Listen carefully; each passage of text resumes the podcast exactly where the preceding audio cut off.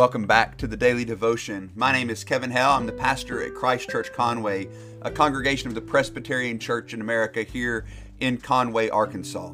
The Daily Devotion is a time for us to be strengthened in our faith through the study of Scripture and theology.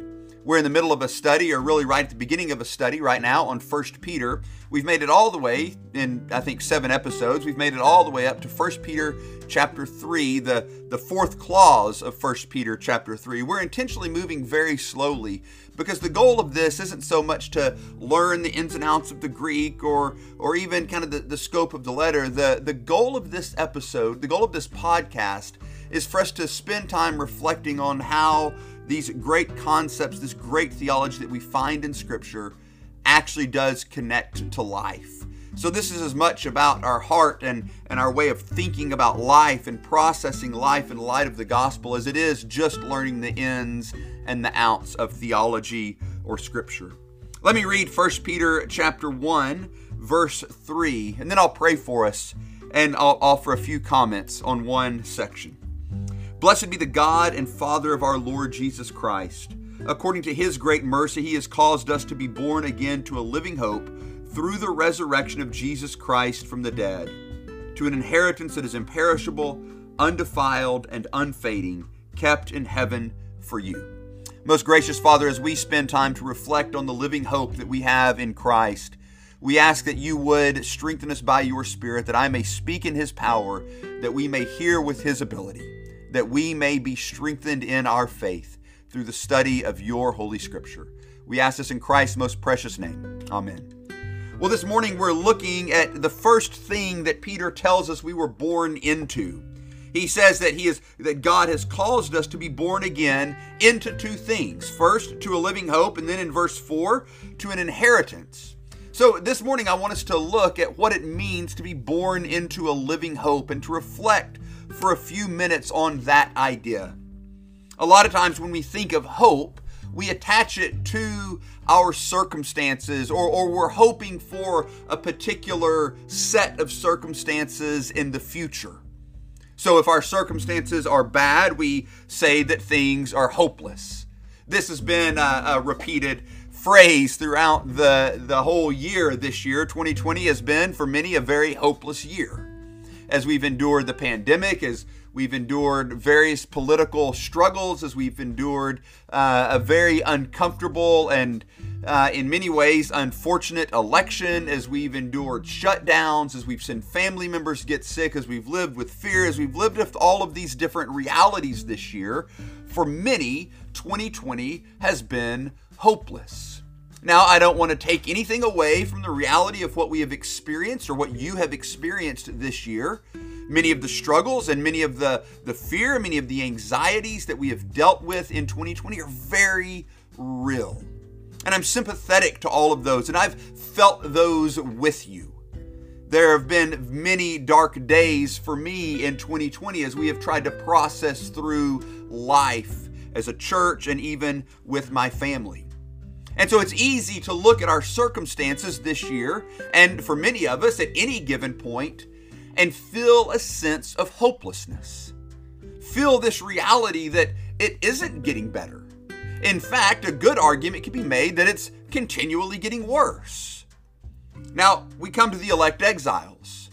Here, they had been moved from their homes in Rome and sent off to the nether regions of the, the empire at the behest of the emperor. It wasn't necessarily, as we understand it, their desire to go, but off they were sent regardless. And here they are living in a foreign land, and Peter's writing to them to encourage them. They likely would have lost everything. Remember, oftentimes in the ancient world, and even today, this can be the case, uh, one's inheritance, one's security was attached to what you own your land, your home, all of these kind of possessions. They would have lost probably all of that in this forced move. And so, even as they think about the future or their kids or what will be passed down, all of that was gone. People in our world have dealt with this in, you know, when we've seen major stock market crashes, when we've seen real estate prices crash, when we've seen uh, companies like Enron or WorldCom or whoever it may be uh, get involved in all kinds of dubious practices, and all of a sudden people's life investments are just gone. We see cancer diagnosis. We see all kinds of illnesses. We, we see divorces. We see relational strife. We, we see all of these things. And it's easy to feel hopeless, just like it was for the elect exiles to whom Peter writes. And so we need to hear what he says to them. According to God's great mercy, we've talked about that. He has caused us to be born again into or to a living hope through the resurrection of Jesus Christ from the dead. There's something we should recognize immediately here. The living hope to which we have been born, or into which we have been born, is not in any way based on our circumstances. The elect exiles had no more reason in Peter's economy here that he's laying out for hopelessness than anyone. Because their hope, the Christian hope, the hope of you and I, is not founded on our circumstances, but on our Savior, Jesus Christ. He has caused us to be born in, again into a living hope through the resurrection of Jesus Christ from the dead. Edmund Clowney frames it this way our hope is anchored in the past, Jesus rose. Our hope remains in the present, Jesus lives. Our hope is completed in the future, Jesus is coming.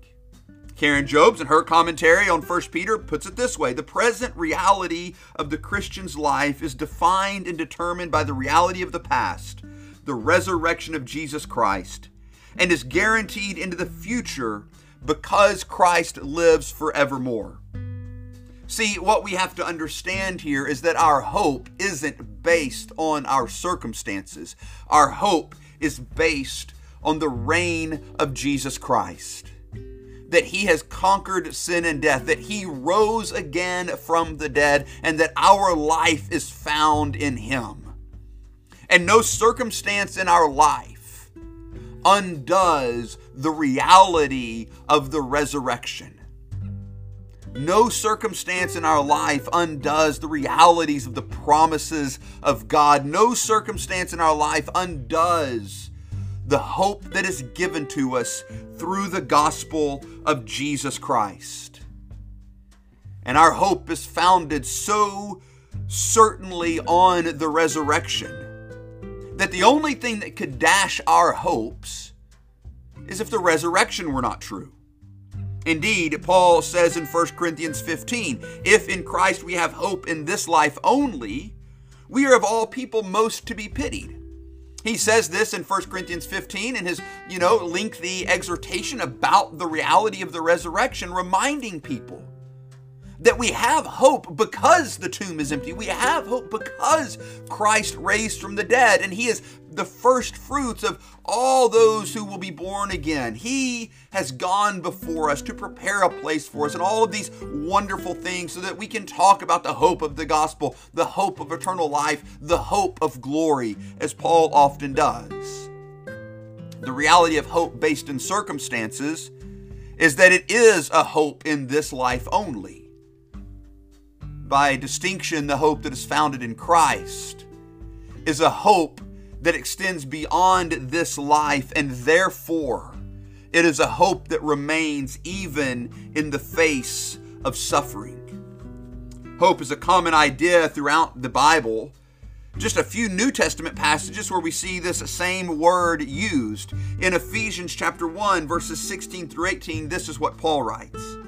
I do not cease to give thanks for you, remembering you in my prayers, that the God of your of our Lord Jesus Christ, the Father of glory, may give you a spirit of wisdom and of revelation in the knowledge of him, having the eyes of your hearts enlightened, so that you may know what is the hope to which he has called you.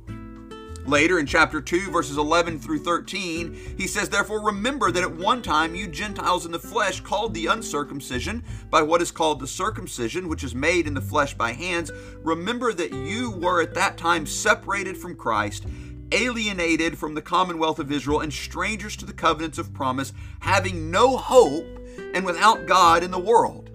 That's the reality of life apart from Christ. But then he adds, but now in Christ Jesus, you who were once far off have been brought near by the blood of Christ.